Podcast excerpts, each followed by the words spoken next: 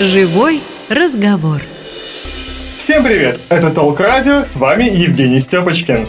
Любите ли вы сериалы? А в какой озвучке? Ждете профессиональную многоголосую? Или по старинке предпочитаете одноголосый перевод в духе ВХС? В любом случае, вы зашли по адресу. Кураж-Бамбей — это студия, которая занимается переводом, озвучиванием и аудиопродакшеном.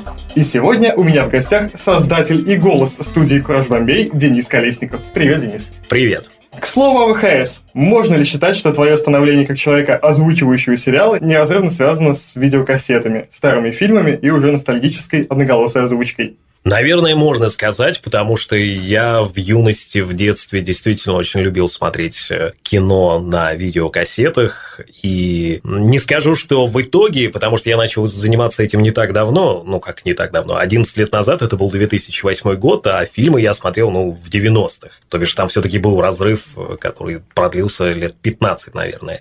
Но, тем не менее, мне всегда нравилось, как делают это, а именно озвучивают и переводят синхронно, сразу. Эти истории и легенды об этом ходят очень-очень много, о том, что те же самые Гаврилов, Ладарский, Михалёв, они делали это вживую. И у них не было интернета под боком, они не могли проверить что-то. Они садились и начинали синхронно озвучивать, видя, что происходит на экране. Естественно, у них было хорошее знание английского языка. Они, как правило, были все профессиональные переводчики, работали на кинофестивалях как в Советском Союзе, так и за его пределами. Да, и мне нравилось, как они это делают, потому что у каждого из них была своя подача. Володарский немного гнуставил, как вы помните, да, у Андрея Гаврилова. Его фишкой, наверное, были боевики и экшн-фильмы, потому что он этим славился. Также он славился крепким словцом. Помните, да, этот... Нет, не будем, уважать. Молодежное приличное радио. И Алексей Михалёв – это голос комедии 90-х годов. Без него я вообще не представляю ни одну комедию тех лет. Зарубежную комедию. Вот из перечисленных: Володарский, Гаврилов, Михалёв. Кто-то на себя в большей степени повлиял, на кого-то старался быть? Да, Алексей Михалёв, потому что, так сложилось, я занимаюсь комедиями в основном, и все, что я смотрел в его озвучках, это тоже были, наверное, на 80% точно это были только комедии. И они ему удавались, он превосходно работал с комедиями. То есть на выбор жанра он повлиял? Не совсем на выбор жанра. Мне, в принципе, нравится комедийный жанр. Я знаю, что может последовать вопрос, почему я, допустим, не пробую себя в других жанрах. Но мне нравится комедия. Мне нравится нести какой-то позитив в массы и людям. Это еще, наверное, со времен моей работы на радио. И нужно было как-то бодрить людей, выходя в эфир. И это сказалось, наверное, и потом на мою последующую работу именно с комедиями. Денис, многие знают, как появилась сама студия «Кураж-Бамбей», но как было придумано это название, для меня лично тайна. Раскроешь? Никто толком не знает, как оно появилось, оно просто всплыло однажды, и я даже не могу дать вам точное определение, что оно значит. Хотя я много раз говорил об этом, что именно сочетание этих двух слов «Кураж» и «Бамбей», они дают энергетически заряженный позитив. Я, наверное, могу так сказать это. Что, собственно, четко должно описывать всю работу студии, потому что, еще раз возвращаемся к этому, у нас это комедии и практически только комедии. А слово «Бомбей», если тебе интересно, пишется через букву «А», как теперь уже зарегистрированный торговый знак, просто чтобы не было ситуации, сложностей с городом Бомбей, что находится в Индии. Наверное, сложности уже у нас и так не будет, потому что его уже давно переименовали в Мумбаи, но, тем не менее, чтобы подстраховаться, мы решили, что пускай будет «Бомбей» через букву «А». Хорошо, надо запомнить. Да. Денис, в нескольких интервью ты говорил, что первым сериалом, озвученным по версии «Кураж-Бамбей», стала «Теория Большого Взрыва». Одну из серий этого сериала ты озвучил для своей мамы, так как она не знала английского. Расскажи, пожалуйста, эту историю еще раз, наверняка не все в курсе. Хорошо, рассказываю ее, не помню уже в какой раз, но расскажу с самого начала. Это было весной 2008 года, я приехал в гости к маме. Просто, знаете, сын приехал проведать маму в обеденный перерыв, и она смотрела по второму каналу «Россия», какой-то сериал российского производства, я это называю «Мылпром», потому что это настоящие мыльные оперы в самом плохом смысле этого слова, которые идут по 600-700 серий, и они шли именно в дневном эфире телеканал «Россия». Тогда я ей сказал: мама, слушай, зачем ты смотришь? Это же чистое мыло. Невозможно же смотреть. Все переигрывают. Нету никакого развития сюжета. Она говорит: я привыкла, мне интересно, я уже вроде как слежу за событиями. Я говорю, слушай, а у меня вот есть с собой флешка, а до этого, за несколько дней до этого, я как раз-таки наткнулся в интернете на первые три или четыре серии, они были только доступны на тот момент, «Теории Большого Взрыва». Я говорю, слушай, я вот нашел классный сериал, давай посмотрим, может быть, он тебе понравится тоже, будешь смотреть хотя бы качественный сериал. Она сказала, ну, давай. Мы втыкаем, значит, флешку в ноутбук, начинаем смотреть, а серия была на английском, и были только английские субтитры, которые бежали внизу экрана. Она говорит, ну, я ничего не понимаю, давай мне переводить, что они говорят. Я говорю, нет, мам, я не синхронный переводчик, сходу я тебе все равно не смогу это все озвучить, потому что здесь они прям друг с другом общаются, друг на друга фразы залазят, и синхронный переводчик бы, наверное, бы тоже очень мучился, особенно если это касается ситкомов. В общем, я сказал ей, давай я съезжу домой. У меня дома было какое-то самое простейшее оборудование, что-то вроде компьютера, звуковой карты и микрофон. Но этого было достаточно, чтобы сделать запись в домашних условиях, просто в качестве вот подарка маме, чтобы ей показать. Я съездил, записал эту серию. Я думал, что я сделаю это буквально за, там, может быть, пару часов, но в итоге я писал 6 с небольшим часов. Вот эту одну 20-минутную серию «Теории Большого Взрыва» я очень намучился, потому что я совершенно не знал процессов, как это делается, как работать с программами, как ставить голос, что нужно делать, где читать. Ну, в общем, это очень сложно было в первый раз, но, как я и обещал, на следующий день я все-таки собранный этот файл подклеил к этому видео, эту аудиодорожку и привез, показал ей. Ей понравилось. Она посмотрела даже не один раз, 2 или 3, и соседку позвала еще, с соседкой смотрела несколько раз. Ну, знаете, вот эта история, когда мама гордится сыном и начинает показывать всем своим знакомым и соседям то, чем он занимается. Вот, если вкратце, наверное, как-то так. И как потом это попало в интернет? Я полагаю, что это как раз-таки соседка постаралась, потому что другого объяснения у меня нет. Благодарить нам надо соседку. Да. Ну, вначале маму, а потом уже Зинаиду Петровну. Денис, как ты сам для себя отвечаешь на вопрос, в чем секрет успеха и популярности переводов по версии «Кураж-Бамбей»? Я для себя, честно говоря, до сих пор не открыл этой секретной формулы успеха, потому что, мне кажется, это во многом зависит от зрителей, от аудитории, которые смотрят сериалы. Ну вот, я буквально недавно давал интервью, и как раз-таки интервьюер мне сказал, что он посмотрел «Теорию Большого Взрыва» как-то не в озвучке «Кураж-Бамбей», и он сказал, что это совершенно не то, и с тех пор даже не пытался этого делать. Поэтому, ну вот, наверное, это объяснение. Это народная любовь. Ну, чем она может быть объяснена? Но у меня классная команда переводчиков, которые делают очень грамотный перевод. То есть, он сам по себе и правильный, и он еще и смешной. А это очень важно. Мы же комедиями занимаемся. Комедии должны быть смешными. Потому что есть группы в интернете, которые начинают озвучивать сериалы, и в том числе комедии, и они думают, что достаточно просто перевести вот как есть, и это будет уже смешно. Но ничего подобного. Там очень много нюансов, которые влияют на общее восприятие серии или фильма, который ты смотришь. Денис, студия «Кураж-Бамбей» появилась еще до всплеска популярности твоих озвучек. Я правильно понимаю? Нет, не совсем. Студия, наоборот, появилась уже гораздо позже. По сути, я придумал вот сам проект, и только через несколько лет это стало превращаться, технически стало превращаться во что-то, что стало студией. А так, по сути, это был один человек, я, и все. А сейчас, я полагаю, ситуация изменилась. Вот сколько человек у тебя в команде? Сейчас нас... ну, цифра немножко плавающая, но в целом я склонен называть цифру 10 человек. Из них 4 человека присутствуют в Тольятти. Это и звукорежиссер, и администратор наших проектов, и человек, который занимается, так сказать, IT-частью. Ну, и я, конечно же. А вот 5 человек-переводчиков, они разбросаны уже, можно сказать, по всему миру. У нас есть переводчица, которая живет в Лондоне. У нас есть Саша Седов, который живет в Харькове. Они все реально разбросаны даже не столько по России, сколько, можно смело сказать, по всему миру. Буквально.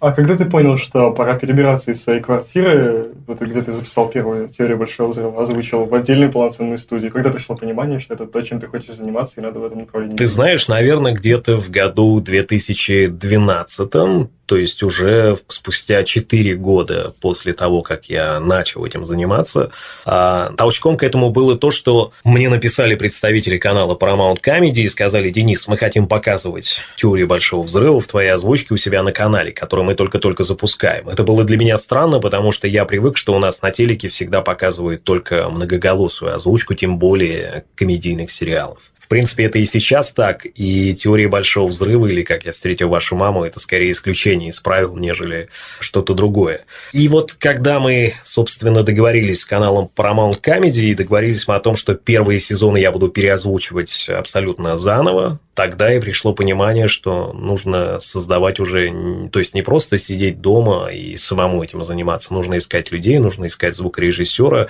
нужно искать человека, который будет мне помогать вести все переговоры и какие-то там финансовые вопросы решать. И вот так вот постепенно начала формироваться студия. В одном из интервью ты говорил, что сериалы не основной вид деятельности студии, но сейчас сериал, озвученный по версии «Кураж-Бамбей», крутят на кабельных каналах. Получается, ты тот самый счастливчик, которому удалось монетизировать собственное хобби? Да, наверное, можно так сказать, но, видимо, то интервью, откуда ты взял эту цитату, оно очень давнее, потому что сейчас все-таки, на самом деле, наоборот. Сейчас сериалы и озвучки для телевидения являются основным источником дохода. Ну, что, я еще иногда пишу рекламу, но ее не так много.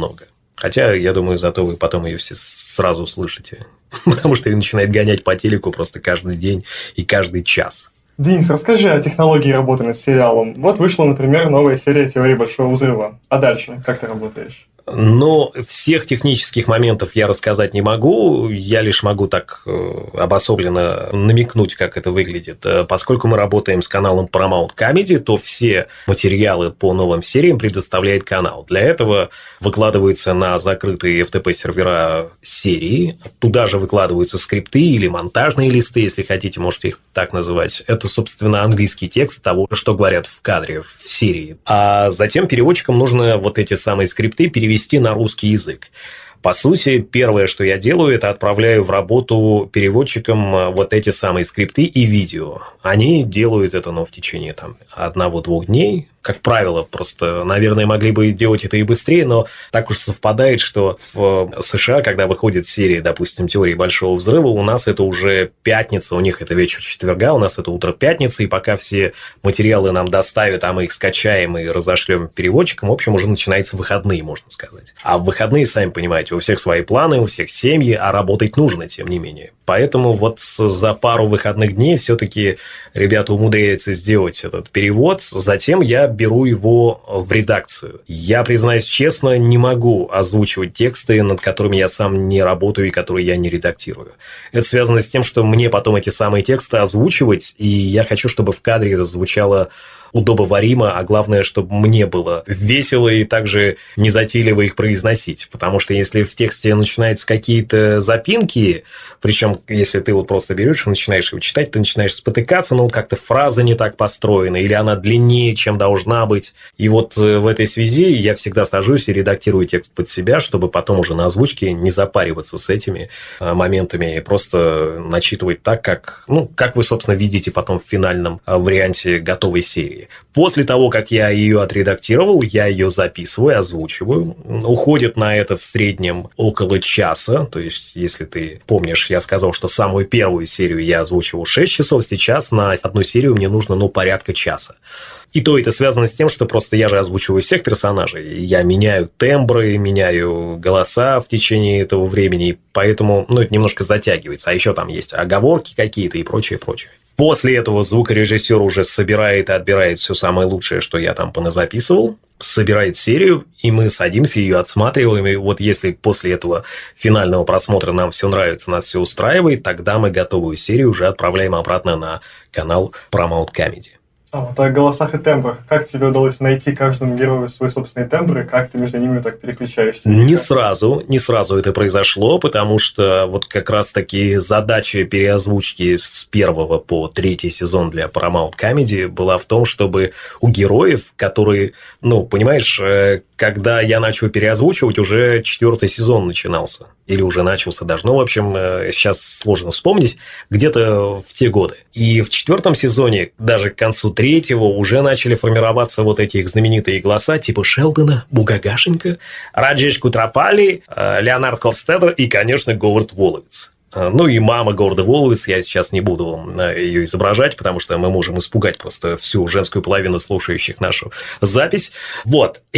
И, в общем, получилось так, что действительно эти тембры, они сформировались вот в конце третьего или там к началу четвертого, а в первом-втором, например, да и в начале третьего, наверное, они были, ну, совершенно другие. Точнее, их практически не было, потому что я, ну, можно сказать, монотонно начитывал за всех практически одним и тем же голосом. И задача переозвучки была именно в том, чтобы с первой серии, с самого первого сезона у Шелдона появился его голос, у Леонарда появился его голос, и у Раджеш Кутрапали тоже появился его голос. А какие-то еще есть отличительные черты перевода для интернета или Paramount Comedy, кроме вот интонации, тембра, чем-то еще переводы отличаются? Да, ну, в интернете можно себе что-то позволить, на телеке не всегда. Ну, хотя там это семейный сериал, что там зачастую нет. Но на телеке, например, в «Детство Шелдона» там еще и идет и женский голос. То есть я записываю только мужскую часть своих ролей, а женские персонажи все-таки озвучивают актриса дубляжа из Москвы.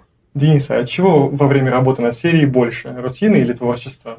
Как бы это грустно ни звучало, и, возможно, я сейчас разочарую тех людей, которые грезят о романтике, озвучке, конечно, рутины больше, потому что, ну, я вот немножко рассказал о процессе, все-таки это, ну, достаточно такой обычный сидячий процесс, когда переводчик, сидя за компьютером, переводит, потом он присылает мне, я точно так же сажусь редактировать, просто сидя у клавиатуры, читая этот текст и отсматривая параллельно серию, и, конечно, самое веселое происходит уже непосредственно на озвучке и на просмотре того, что получилось. Но до момента озвучки и просмотра это несколько дней работы. Она не то что рутинная, это я так, наверное, уже говорю. Но просто, еще раз повторюсь, если у кого-то есть романтические мысли о том, что это так весело, ненапряжно и совершенно легко делать, нет, поверьте, за этим стоит труд ни одного человека, и такой непростой труд, потому что адаптировать и переводить американские шутки, которые иногда зачастую, даже я бы сказал, непонятны нашему зрителю, это очень непросто, но вот наша команда с этим справляется. Вот, к слову, о разнице культур нашей американской, как вот справляется команда с адаптацией этих шуток, и как появляются вот в процессе адаптации всякие бугагашенька, например, и прочие неологизмы? Бугагашенька, кстати, даже не в переводе появилась, она как раз-таки родилась уже на озвучке. Но базинга, когда первый раз базинга появилась в сериале, мы не знали, как ее перевести, потому что было несколько вариантов. Была сама базинга оригинально, то есть можно было так и сказать базинга и оставить, и все.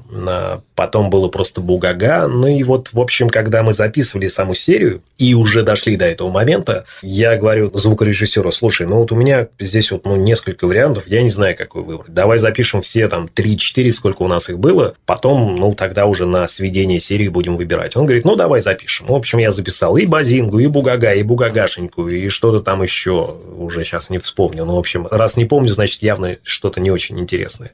И когда мы сели отсматривать серию, и опять-таки дошли до этого момента, он сказал: ну и что, вот у меня записаны здесь твои 4 фразы на разных дорожках. Какую подставляем, какую берем окончательно? Я говорю: ну, давай слушай. Подставили одну. Ну, не очень. Подставили другую. Ну, тоже такое вроде нормально, но нет. Бугагашенька. Бугагашенька ничего, так хорошо. Оставляем.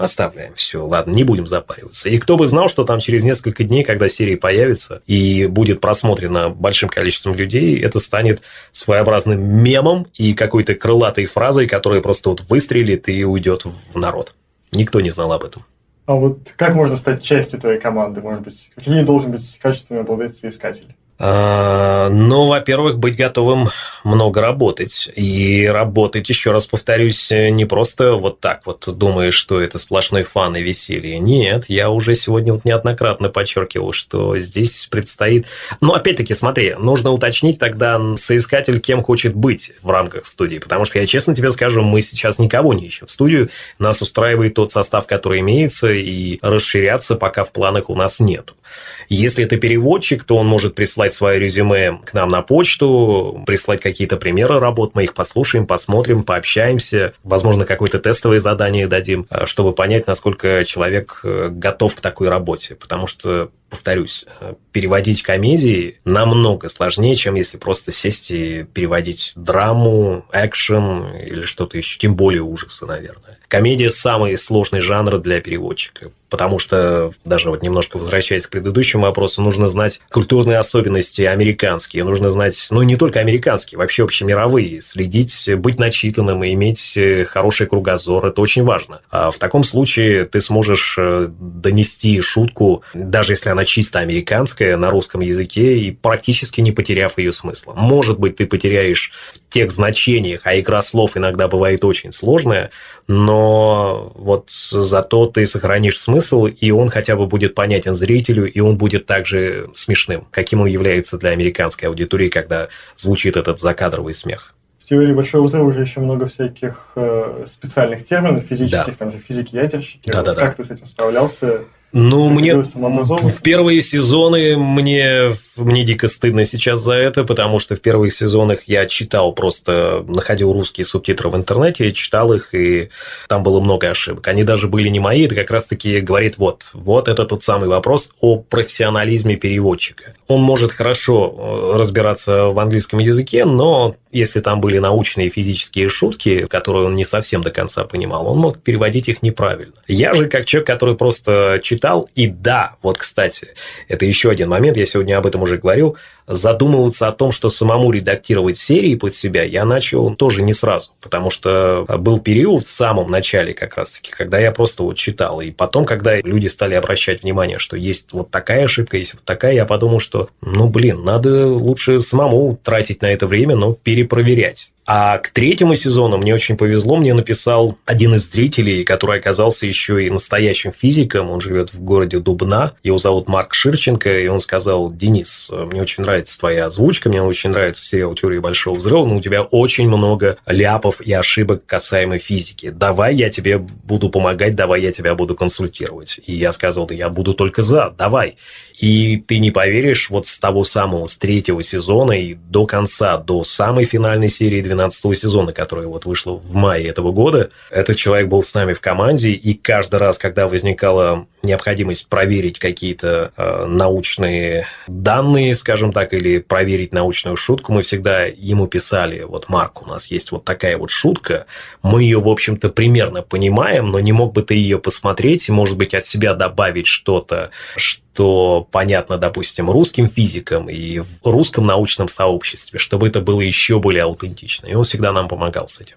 Вообще, если честно, я удивился, когда узнал, что студия «Кураж-Бамбей» находится в Тольятти, а не в Москве. Да. Давно люди...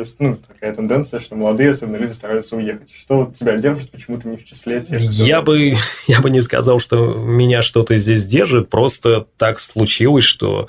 Я тебе открою секрет. Я вообще могу заниматься действительно этим не только в Москве или в Питере. Да? Я могу заниматься этим в любом городе мира. Для этого мне нужен доступ к интернету, мне нужен компьютер, и вот какая-то звукозаписывающая студию. Как правило, практически в любом городе, даже самом небольшом, можно найти хоть одну какую-то маленькую студию звукозаписи. Поэтому для меня не вопрос того, что я не в Москве, или не в Питере, или не в Нью-Йорке, или где-то еще. Здесь просто, я вырос в Тольятти, здесь мои друзья, близкие, родные, и мне как-то здесь спокойнее. Мне нравится то, что у нас здесь и природа есть, и мне нравится, что здесь нет бешеного московского ритма. Хотя я по-прежнему продолжаю мотаться туда-сюда, и в Москву, и в Питер, и в другие города по своим рабочим делам, и в командировки.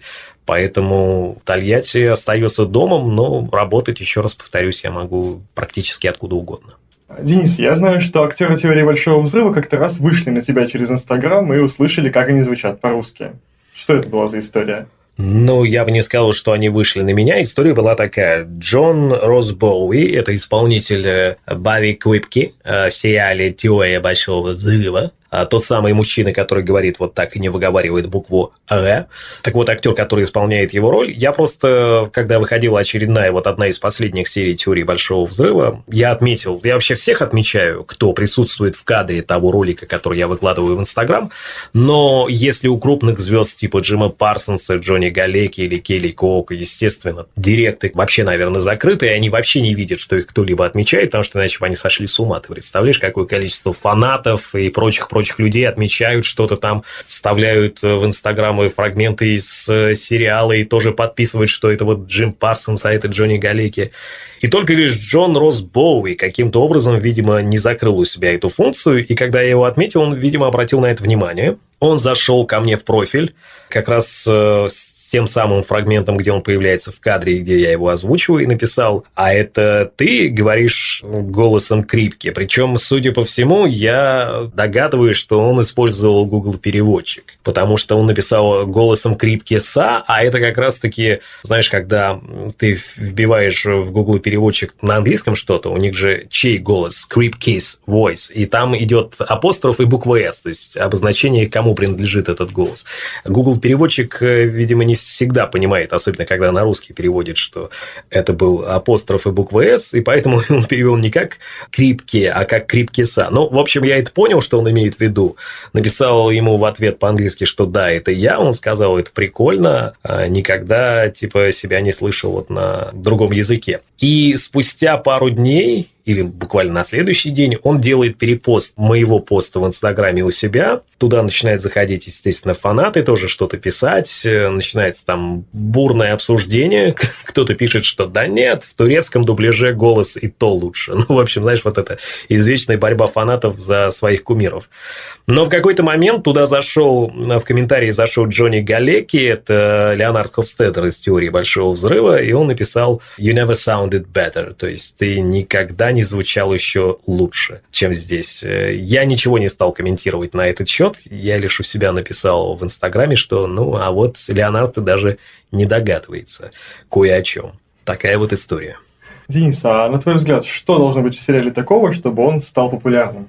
Нету одного рецепта успеха. Самый яркий пример тому в 2008 году, когда я взялся за «Теорию Большого Взрыва», как я потом выяснил, до меня уже кто-то пытался начинать его озвучивать, и были озвучены тоже, знаешь, 1, 2, максимум 3 серии, и все. И сериал бросили, посчитав, что он, наверное, не очень интересный, наверное, не очень смешной. А мне вот он сразу показался смешным, ну, я, естественно, смотрел его в оригинале, мне он показался смешным, я за него взялся и, как видишь, не прогадал. Но здесь, видишь, факторы складываются сразу из нескольких вещей. Любовь по отношению к тому продукту, который ты делаешь, не нравится слово «продукт», но, в общем, тем не менее, сериалу в данном случае. Если тебе он действительно самому нравится, если тебе близок этот юмор, и ты можешь донести его до другой аудитории на другом языке, то, скорее всего, тебя будет ждать успех. Но, как правило, я еще раз повторюсь, нету одной формулы успеха, по которому можно определить, как долго продержится сериал в эфире. Это, правда, очень тяжело. С учетом того, что американские продюсеры закрывают сейчас практически все новые комедии сразу же после первого сезона, даже не давая им развиваться дальше. И мы не знаем, как оно могло. Может быть, он пошел бы, может быть, он не пошел бы. Но вот их прям закрывает на корню, и все. И нет никакого продолжения.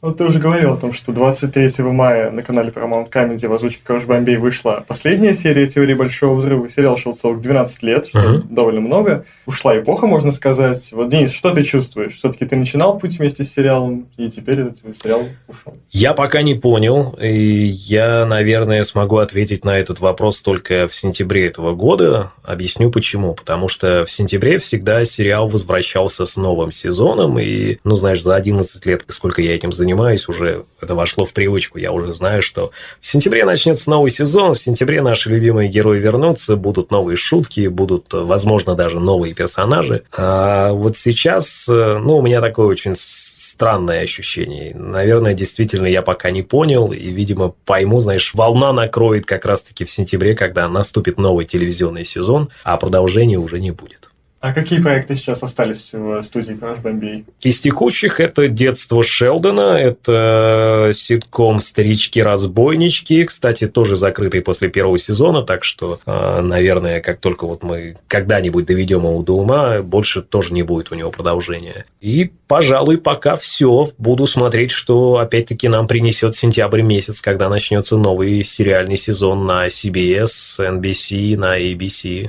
в Америке. А вот как считаешь, чего не хватает русским сериалам для того, чтобы подняться на уровень западных? Все банально, бюджетов. Бюджет решает все. И, кстати, ну, в последнее время то, что в этом году съездили наши представители в Канны и были куплены несколько наших сериалов для показа в Европе, это хороший показатель. Это говорит о том, что качество растет и что продюсеры начинают смотреть в эту сторону и думать, что, может быть, действительно стоит закладывать бюджеты побольше на наши российские сериалы, и тогда они будут получаться лучше, и тогда на них будет обращать внимание Европа. Европа и Америка. То есть, видишь, банально, но все складывается только из того, что нужны деньги.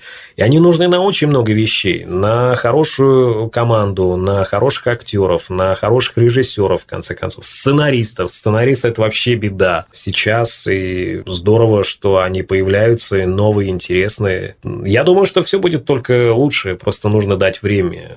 Голливуд, знаешь ли, уже больше века существует. А у нас все только-только начинается за последние 10 лет, пожалуй. Так что все еще впереди.